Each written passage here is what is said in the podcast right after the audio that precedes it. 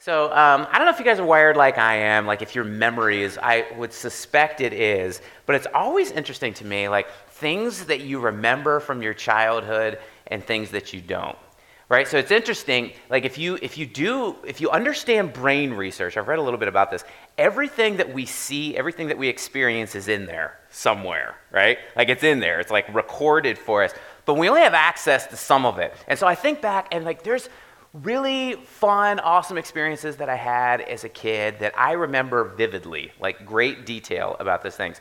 And then there's other really cool, awesome experiences. So I have two older sisters and a younger brother, right? And so they shared a lot of these same experiences as me. There's things they remember that I'm like, I have no recollection of that at all. Like, I don't, are you sure that happened, right? And then there's other like little obscure things that I have vivid recollection of. You know, like I remember every last detail of it. One of the things as a kid that, um, that I did that I have very vivid memories of is how I prayed, my prayers as a child. So, so if we're going to, we should probably take a step back. If we're going to define, if we're going to talk about prayer, we're going to talk about prayer this morning. We should probably define what we're talking about with prayer. When I think of prayer and what it is, I think very simply, this is, this is, I, this is how I would define prayer. Prayer is personal conversation with God, right? Just very simply, just personal, me and God talking, essentially, right? Personal conversation with God. So as a kid, I remember back to my personal conversations with God that could barely qualify as personal conversations because what happened was there were these prayers that I learned, I memorized, and then said, like I said back to him. This is what, this is what every day of my life, my prayer life looked like as a kid. You want to hear it? Here's what it is. Ready? Our Father who art in heaven, hallowed be thy name. Thy kingdom come, thy will be done on earth as it is in heaven. Give us this day our daily bread and forgive us our trespasses as we forgive those who trespass against us. And lead us not into temptation, but deliver us from evil. Amen. Jesus, tender shepherd, hear me. Bless your little lamb tonight. Through the darkness, be thou near me. Keep me safe till morning's light. Amen. Our Father who art in heaven, hallowed be. And I just go through it again. And sometimes I go through it three times. And like that's what that's what my prayer life looked like. And and I don't say that to like blame my parents who taught me those prayers or blame the church who taught me those prayers, but somehow in my childish brain, like that's what I thought prayer was supposed to be like. Like I thought the important things with prayer were one that you did it, right? You could Check it off the list. Yes, I said, did you say your prayers tonight? Yes, I said my prayers tonight. One, that you did it. Two, that you said the right words. You know, like I, I have these rehearsed prayers that I was taught. These are the words that God wants to hear from me. So you do it, you say the right words, and then the more the better. You know, like the more I say it, the more God's to hear it, right? Those are the things that I thought were important with prayer as a kid. Not that I meant them, you know, like these words that I was saying, that was sort of irrelevant to me as a kid. Not that they were like personalized between me and God, but that I said them. That was like this twisted view of prayer that I had as a kid. Other times, I remember being instructed to pray some of those prayers as this, this is how I understood it in, in my mind as a kid to pray some of those prayers as like a form of punishment for the wrong things that I had done right? So i would go to you know this this person in authority at the church and i would i would confess my sins. I sort of bleh, like vomit my i wouldn't tell him the really bad ones but you know most of my sins i'd lay out and i'd walk away and he would say he, now say five of these prayers and four of these prayers and three of these prayers and then your sins are going to be forgiven. Then your sins are going to be absolved. And so in my mind it's like that's part of what prayer is too. It's like punishment for the wrong things that I've done. And so I don't say that again to like pick on the religious tradition that I was a part of growing up or pick on my parents for teaching me these things. I'm pretty sure my childhood brain twisted some of these things and like didn't have things right. But I tell you that because maybe this morning, we're going to talk about prayer this, this morning. Maybe this morning, as you come in here, you share some of those same understandings with prayer. Maybe you had some of those same beliefs with prayer, or maybe you have some of those same beliefs. Maybe you've understood prayer as having to say the right words to God. I got, I got to say the right things to Him, right? That's really important. I can't just be myself, I have to say the right stuff to Him. Or maybe you've understood prayer as being like more acceptable or more effective the more times you say those right things to Him, right? Or maybe you looked at prayer like I have and said, yeah, it's kind of a punishment for the wrong things that I've done. So, like the kid in class that gets in trouble and they have to go to detention. In detention, the teacher makes them write, I will not talk in class, I will not talk in class, I will not talk in class over and over again. Maybe you've seen prayer as a form of sort of punishment that we do to get forgiven for the wrong things that we've done. Listen, with deep humility, this morning I want to say this. That's not what prayer is, right? That's not what prayer is. That's not the way that Jesus prayed. That's not the way that Jesus instructed us to pray, how he taught us to pray, right? And so that's what I want to dig into this weekend. How does Jesus say that we're supposed to pray? So, so we've been doing this series uh, over all of the summer, I think we even started very late spring, all the summer on the life of Jesus. And we just finished up this section looking at some of the different teachings of Jesus last week. And specifically, we looked at the parables. Before that, we talked about different prophecies that Jesus fulfilled. So we're, we're, like in this series trying to understand, take a step back and try to understand who Jesus is, looking at the things he said, looking at the things he did so that we can understand who he is better. So we looked at these prophecies and we're like, man, what are the chances that somebody, one person, could do all of these things that were predicted hundreds or thousands of years before he lived? What are the chances that somebody could just randomly fulfill that? Really slim, really slim. Right? We looked at these miracles was the next section. All of these things that normal human beings can't do that Jesus did. So we take a step back, we're like, wow, who, who is this Jesus? Right? He did things that only God could do. Last week we talked about you know, the, the different teachings. This morning we're going to dig into the prayers of Jesus. And so I want to um, have you see this conversation this morning as like an extended conversation over the next three, four weeks. We're planning for three. Now that I'm into it, I think it's going to take us four weeks. Three or four weeks as we kind of talk about prayer throughout that whole time. So I want you to see it as kind of a long conversation. So at the end, I'm not going to like tie a little bow around it and send you off, and now you know everything about prayer, go do it. I want you to see it as sort of a long conversation, okay? So I'm excited to dig into this. So grab a Bible, if you got one, open it up to Matthew chapter 6. Matthew chapter 6. If you don't have a Bible of your own, I think it, we're, we're going to throw it up on the screen. I think it helps to see it on your lap as well. If you don't have a Bible of your own, Steve is ready with a Bible in hand. If you just raise your hand, he'll bring one to you. In the church Bibles, it's page 787. 787. So, Matthew 6, where we're jumping in, is into this teaching session of Jesus. So, um, particularly in the Gospel of Matthew, you see what's called discourses. You see these six, five, six discourses that Jesus has, these teachings, these kind of longer teachings that Matthew documents. And this is the one that's the most famous of all of them. And so, get the picture. Jesus is on the side of a mountain. It's called the Sermon on the Mount. That's the name of the sermon. He's on the side of a mountain. He's got this vast crowd of people in front of them, in front of him, and he's teaching them, right? about a whole bunch of different things. And so Matthew writes this down. It's Matthew 5 through 7, three chapters. It is filled with wisdom. It, even, even people that um, are, would not classify themselves as Christians look at this and they go, man, this is why, this is powerful stuff that Jesus said here. I really encourage you to check it out this week on your own. Take you 15 minutes to read. So, so good. So, where we're jumping in in chapter 6, Matthew 6, Jesus is teaching some of the specifics of the Christian life. So, get the picture here. He's talking about what the life of a follower of God, a child of God, a follower of Jesus, somebody who said yes to Jesus, looks like compared to the life of someone else. Someone who, as the Bible uses the phrase, is like part of the world right? And what Jesus says in a nutshell, you'd see if you if you read through this this week, you'll see it. What he says in a nutshell is the life of a Christian is different. It's different. You and I are called to be different, right? And let's be honest, sometimes that's hard. Sometimes it's hard to be different than everybody else. Sometimes it's hard to choose to not go along with what everybody else is doing. And yet, that's what Jesus says we're supposed to be. We're supposed to be different. And so he says things like, don't be, in, the, in Sermon on the Mount, he says things like, don't be like the hypocrites. Don't be like the pagans. Don't be like the godless. Be different be this way. And then he sort of teaches how his followers should live.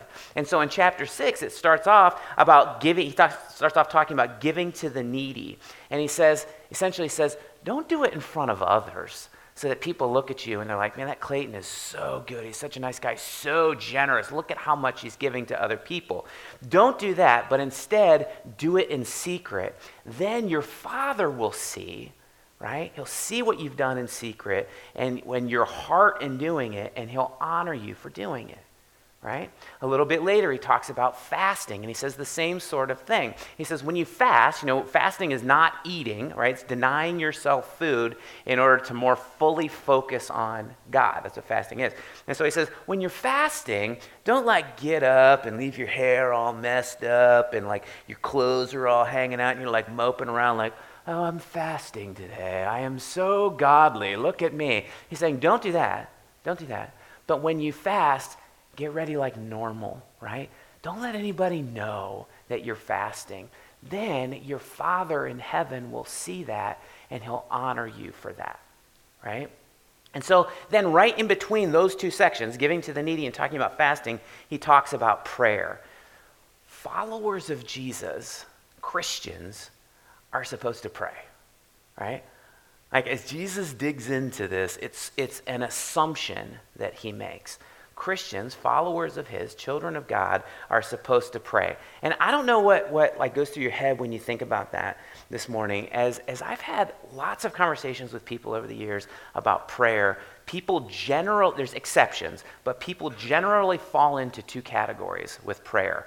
One is you have these people that are like, I am a prayer warrior. I pray all the time, three hours a day. I'm on, look at my knees, the scabs on them. Like, I am so into prayer.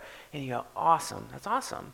And then you have this vast group of other people, the vast majority that, uh, all these are Christians, right? The vast majority that when they talk about prayer, they go, I don't do it enough. I know I should do it more. Like, I know this is like part of the life of a Christian. I don't do it enough. And the, and the, the discussion on prayer always bubbles up guilt inside of them. They feel very guilty about prayer. And so I want to I want to challenge you as we dig into some of this stuff about prayer this week and the next few weeks. My hope, my, my prayer, my prayer is that it wouldn't make us feel guilty, but instead it would draw us to God and bubble up this desire to do it, to experience Him in a deeper way. And so Jesus talks about prayer. You ever want to know what God desires for us in prayer? Here it is. This is from God the Son Himself. And this is what it says. So this is Matthew 6, starting in verse 5. Jesus says, And when you pray, do not be like the hypocrites, for they love to pray standing in the synagogues and on the street corners to be seen by others. Truly, I tell you, they have received their reward in full. But when you pray, go into your room, close the door, and pray to your Father who's unseen. Then your Father, who sees what is done in secret, will reward you. And when you pray, do not keep on babbling like pagans, for they think that they'll be heard because of their many words. He says, Do not be like them, for your Father knows what you need before you ask Him. When I hear that, this is what I think of. Like, you ever, you ever like hear somebody try to answer a question or they're talking about something and they're trying to be like so politically correct. They're trying to be so overly inoffensive that they never really answer the question. You know, like they never really say anything, like everything is absolutely vanilla. And you're like, just stop. Just like tell me, don't worry about offending me. Just tell me what you think about this or just answer the question about this. One of the things I love about Jesus is he's never that way. I love it. Like he's so direct, he doesn't mince words. He's often so blunt in what he says. He speaks the truth, even when it's hard, you know, even when it's unpopular. And we see that here.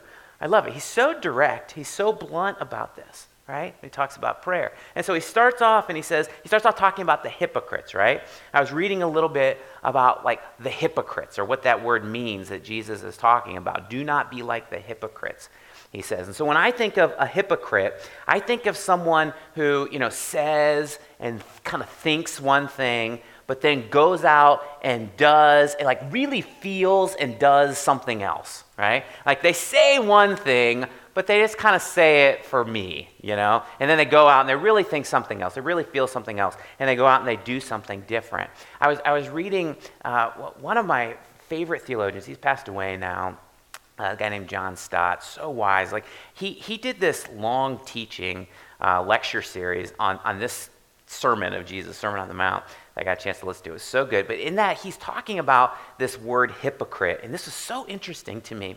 That word that we translate as hypocrite, it's the same word that they used back then for actor, right? Same exact word that they use for actor. Now take a step back and think about that. Jesus says, Don't be like the hypocrites.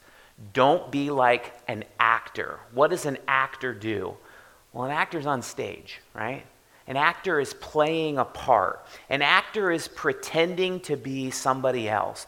Many times when you're an actor, you wear a costume, you wear a mask, you wear a disguise. You're acting out a fantasy, and you're on stage with an audience for what reason? Applause, right? Admiration, right? For them to notice how well you've done.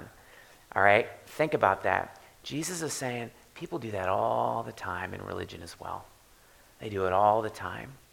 They, they put on a mask, they play a part, they pretend that they're something that they're not in order to receive applause and praise and admiration from other people.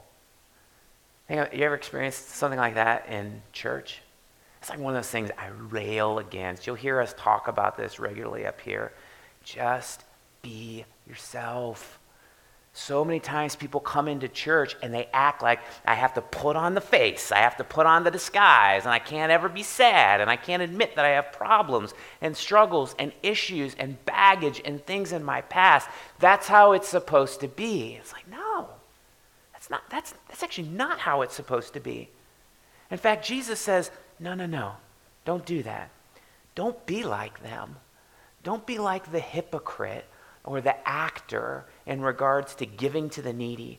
Don't be like eh, the hypocrite, the actor, in regards to prayer. Don't be like the hypocrite, the actor, in regards to fasting. Hypocrisy literally destroys those things. Right? Let's, let's get back specific with prayer. I want to be very clear with this. Hypocrisy destroys prayer. Yes, please hear that. Hypocrisy destroys prayer praying as a performance for others or even as a performance for God destroys what prayer is actually meant to be. Hypocrisy destroys prayer. Prayer is not a performance for us, right? That goes against the heart of prayer. We said it at the beginning. We said, prayer is my personal conversation with God. It's my honest, real conversation with God. Jesus says, right at the beginning here, Jesus says, don't be like the hypocrite. Don't be like the actor as you pray. Don't be fake.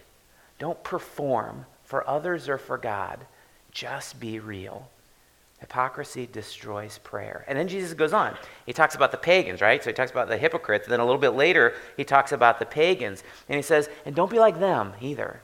You know? Don't, don't do what the pagans do. They just keep babbling and babbling and babbling, thinking that God is going to hear them the more words that they say. Don't be like them. I, I was reading, doing a little research this week on the pagans that uh, Jesus was talking about because I, you know, I don't have a whole lot of experience with pagans today. I was trying to understand a little bit of what he was talking about. It's interesting. It's sad, actually, how the pagans prayed. So they were uh, they were quite verbose in their prayers, right? They were well spoken. They, they, they said a lot of things in the prayers, and often this is how they pray. Say, the reason that they said so much is that they would pray to lots of different deities, right? Lots of different gods with a lowercase g. They're hoping that one of them would hear them and respond and be like have the power to actually do what they're praying to do. So to put it in today's terms, it would be like us praying to God, to Allah, to Zeus, to the sun, to our ancestors, to Mother Nature, right? And just hoping that one of them would hear us and be able to answer our prayer. That's like what the pagans did. Like, can you imagine how that must make God feel? to, to, re- to push him down and relegate him at the same level as all of these gods that aren't really gods at all. And, and then it's, it's interesting, they'd also remind God of favors that he owed them, right? And so they go to God and be like, Remember, O God, how I prayed to you and worshiped you for 20 minutes this week. Please answer my prayer. Remember, O God, how, you know, I told somebody else about you. Please answer my prayer. Remember, God, how I cut myself and let my blood flow for you. Please answer my prayer. Remember, God, how I sacrificed my child in the fire, which are all things that the pagans did. You owe me. Answer my prayer. Right? Jesus says, don't be like them. Don't do that. Don't act that way. But instead, what does he say? Go into your room, close the door, and pray to your Father who's unseen. Then your Father who sees what is done in secret will reward you. Jesus puts a lot of emphasis in this section in particular on doing things in secret. Why do you think that is? Like think about that. Like why why is doing things in secret without other people knowing so important to God? Why is that such a big deal? He talks about it with giving, he talks about it with prayer, and he talks about it with fasting. Do it in secret. Why is it such a big deal? Well, here's why. What's done in secret reveals our hearts. What's done in secret reveals our hearts. Guys, take a second and in your head, think about what you do when no one else is around. Like, think about what you do when no one else will ever know what you've done. What do you do during those times? What do you do in secret? Let, let me give you an example. Um, let's go to the next picture. What is this? That's a leg, right? That's a lower leg, a shin. So when your intern Josiah, who, or resident who, who does announcements, you tell him to get on the back couch, put your leg up, pull your, pull your shorts up, and let me take a picture. That gets a little freaky, right? He's like, wait a minute, what? I'm like, no, don't worry. We're just going to put it on screen for a point here. That's Josiah's leg. That is a normal looking lower leg, right? Tell me what's wrong with this next picture.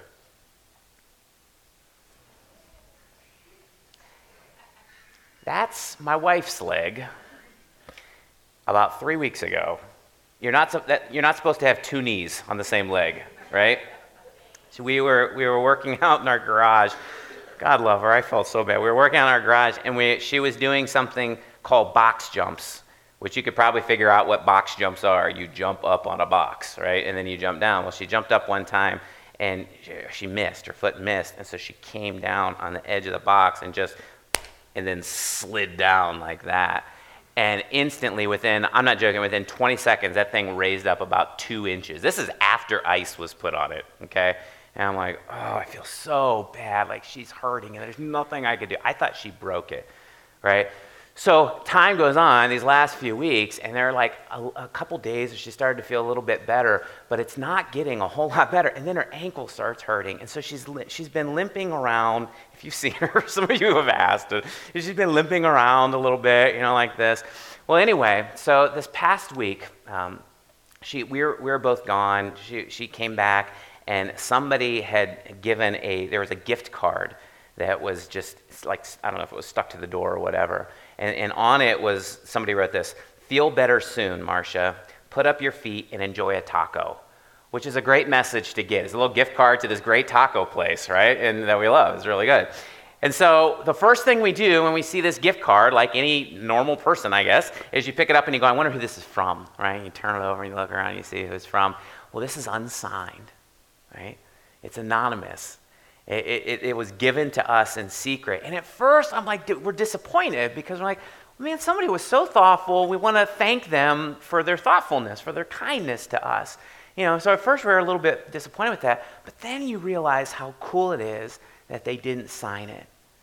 Because when you don't sign it, when it's anonymous, when it's given in secret, it reveals that person's heart, right?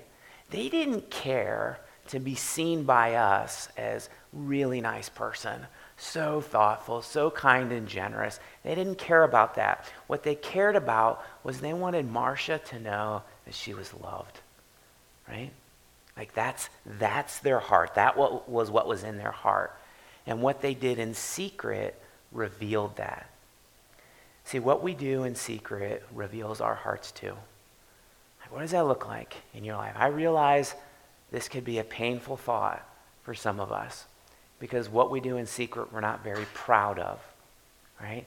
What we do in secret reveals our heart when we're alone and no one else knows. And that's especially true, Jesus is saying, with prayer. By the way, Jesus isn't saying here that there's something wrong with public prayers. That's not what he's saying. I, I do it all the time. John just prayed up here at the end. I'm going to spend some time praying. I'll bet many of you pray publicly as well, maybe with your family or spouse or friends or something before dinner, maybe at nighttime as we as a family pray together, right? That's, that's public prayer. Jesus isn't saying that public prayers are bad. He's trying to get us to understand what's most important to God about prayer.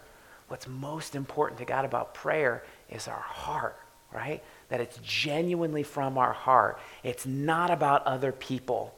It's not acting, it's not performing.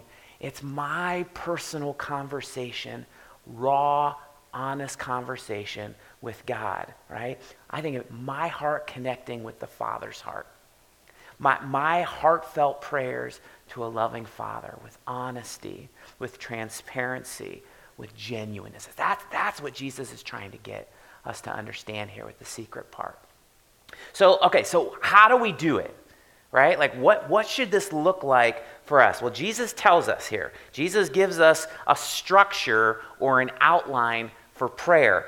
I, I personally am not convinced that when Jesus gave us, what we're going to look at here in a second, when Jesus gave us um, this prayer outline, I'm, I'm not convinced that what he intended was for us to like nice and neatly package it and then recite it over and over and over again together as a group like we do. Our Father who art in heaven, hallowed be thy name, the kingdom come. I'm not convinced that that's what Jesus intended with prayer, with this prayer that he gives us. What he gives us is a template for us to follow, an outline for us to follow with a lot of room for flexibility and a lot of room for freedom.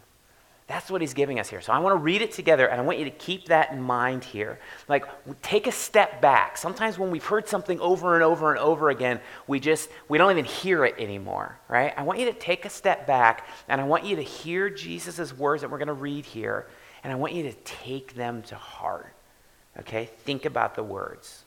I'm going to read it slowly. This is what it says. This is, we're just going to pick up right where we were. Matthew 6, starting in verse 9. Jesus says, This then is how you should pray. Our Father in heaven, hallowed be your name.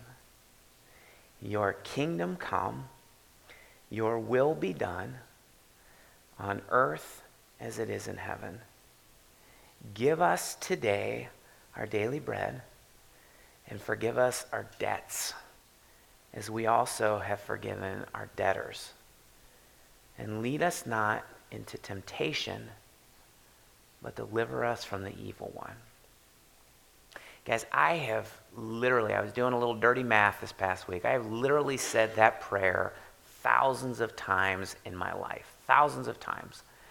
And I am embarrassed to admit to you that I never really thought about the words of that prayer until I was an adult in seminary. Seminary is like Bible training to be a pastor. Said it thousands of times in my life.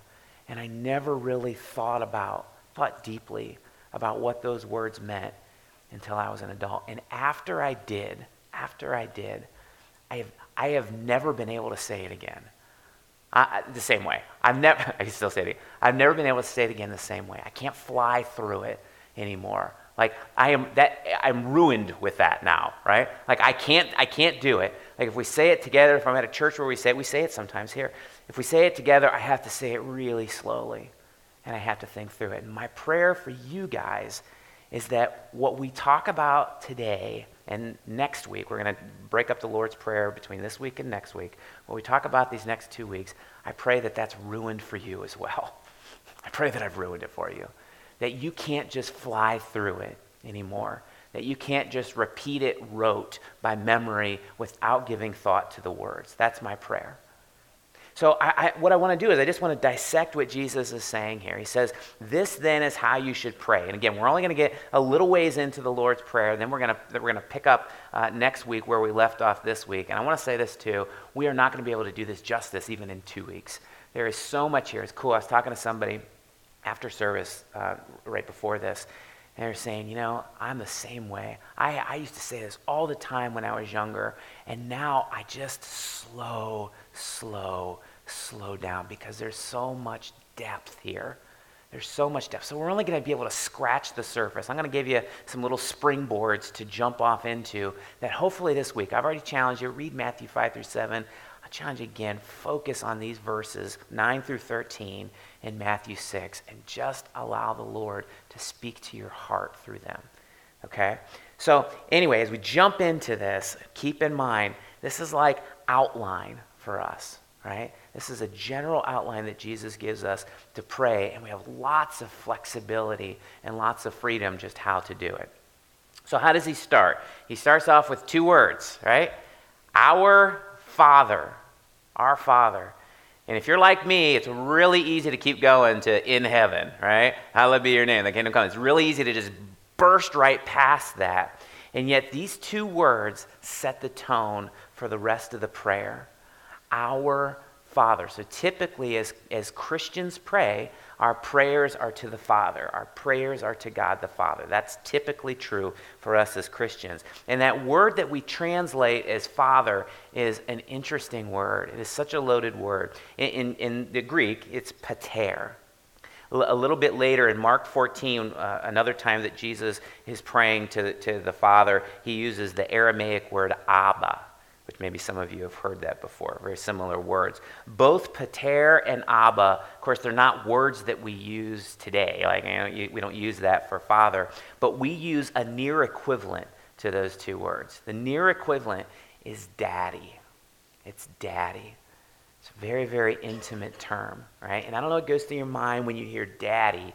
What I think of is a little kid, right? A child talking to their father you know, there's like there's an intimacy with those words. They're very personal terms. And so just like you wouldn't call somebody else who's not your father, your father, even if they're a father to somebody else, you wouldn't call them daddy, right? Like I wouldn't look at Mike and go, "Daddy." He's not my daddy, right? Like I have a daddy. He may be another he may be a daddy. I'm he's not my daddy. Just like I wouldn't call somebody else's father daddy, you don't call you only have one Abba. You only have one pater, right?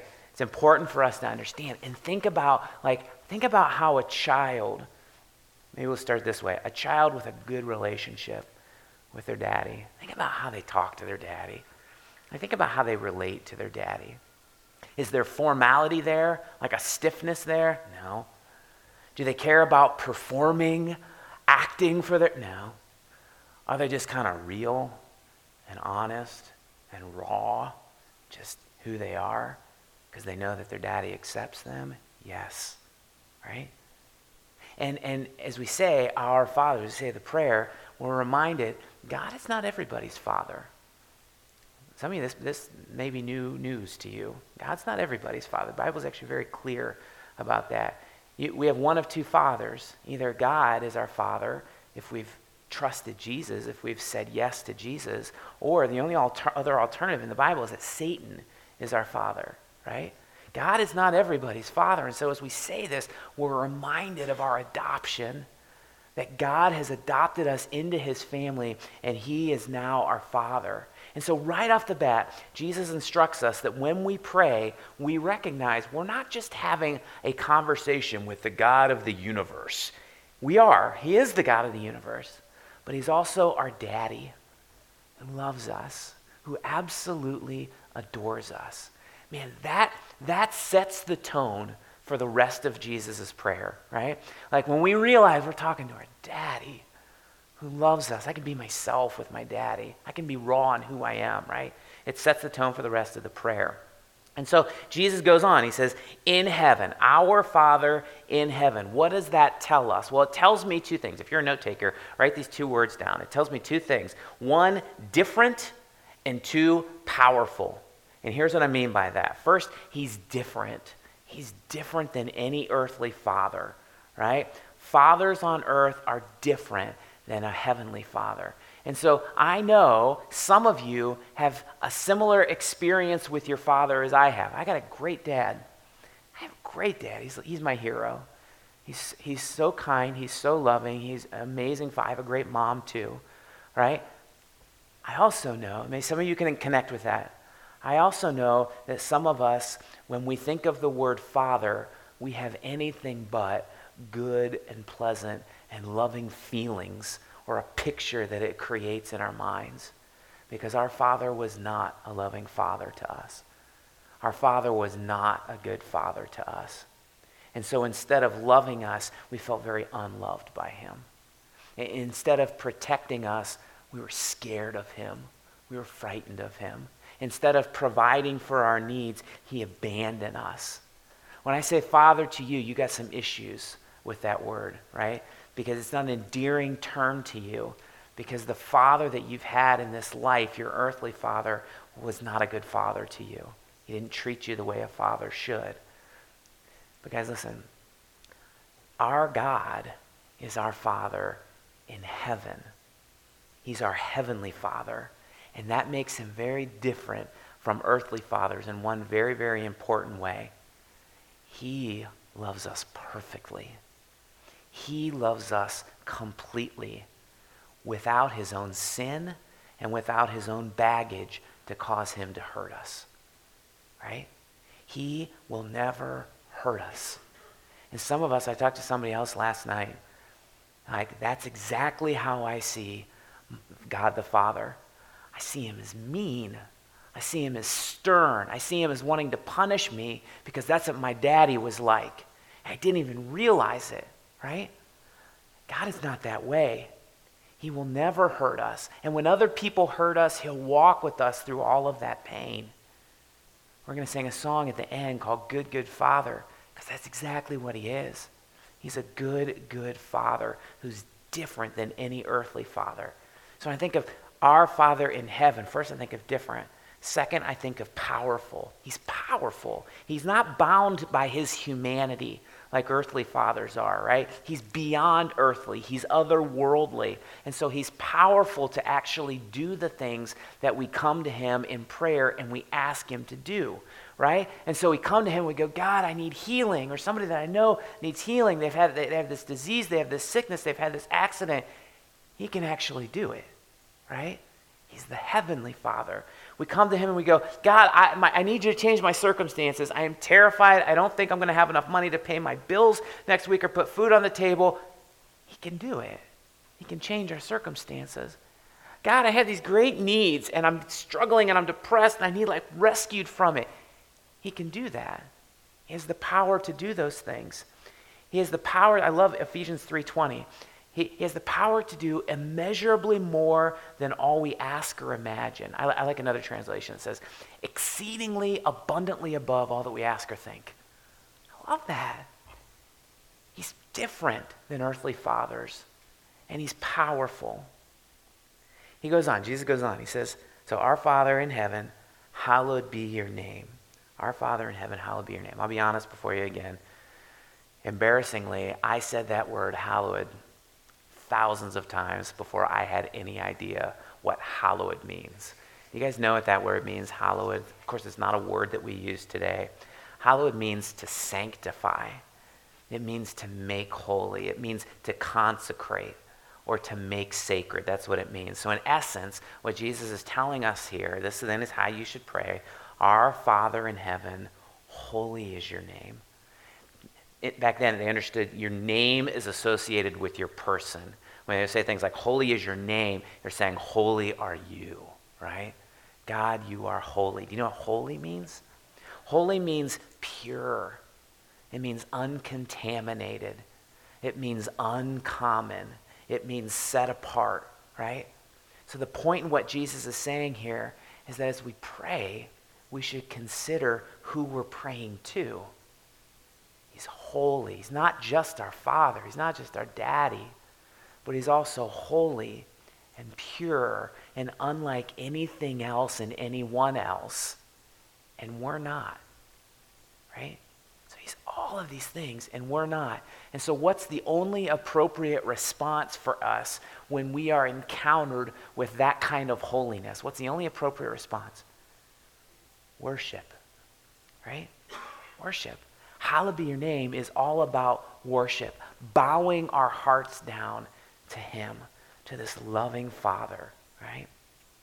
So Jesus says, this is how you should pray Our Father, Daddy, who loves me, who's my biggest fan, who's always got my best interest in mind. Our Father in heaven. You're different than any earthly father, and you're powerful to actually do what I need you to do. Hallowed be your name. You're holy. You're pure. You're so different than me. My only response is worship. I worship you. That's where we're going to stop for today. And as we do, before I send you out, before we sing one last song together, I want to say this. I want to challenge you. I already challenge you, man. Spend time reading Sermon on the Mount. Spend time focusing on what Jesus says in Matthew chapter 6. I would be a fool if I didn't challenge you at the end of a sermon on prayer to go out and pray. Like this week, make it a priority. I was thinking this week, I love what God is doing here. Like, I love you guys. I love that I get to be a part of all of this. I love our church.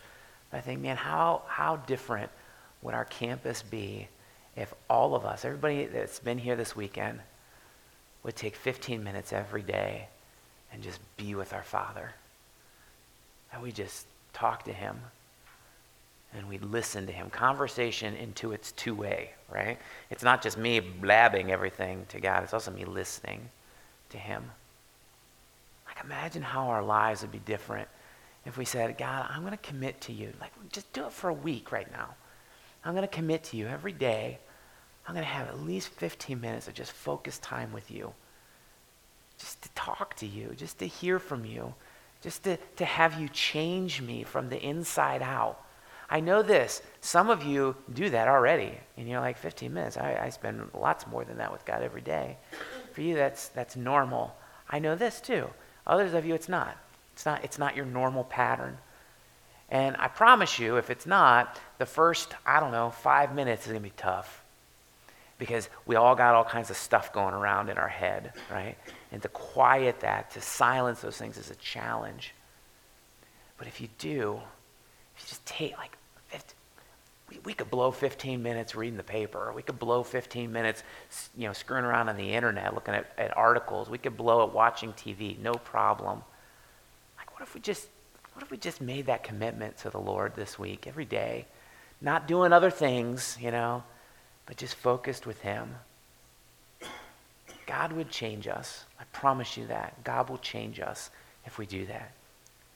So that's my challenge to you this week. And I want to encourage you, as Josiah said, prayer night is, uh, is Tuesday night here in this room. It's powerful. No one's going to force you to pray. It's not awkward if, if you're uncomfortable praying in front of people. I mean, it's just, it's powerful to come before our Lord as a family, as a church family, and talk to him. So I want to encourage you that way too.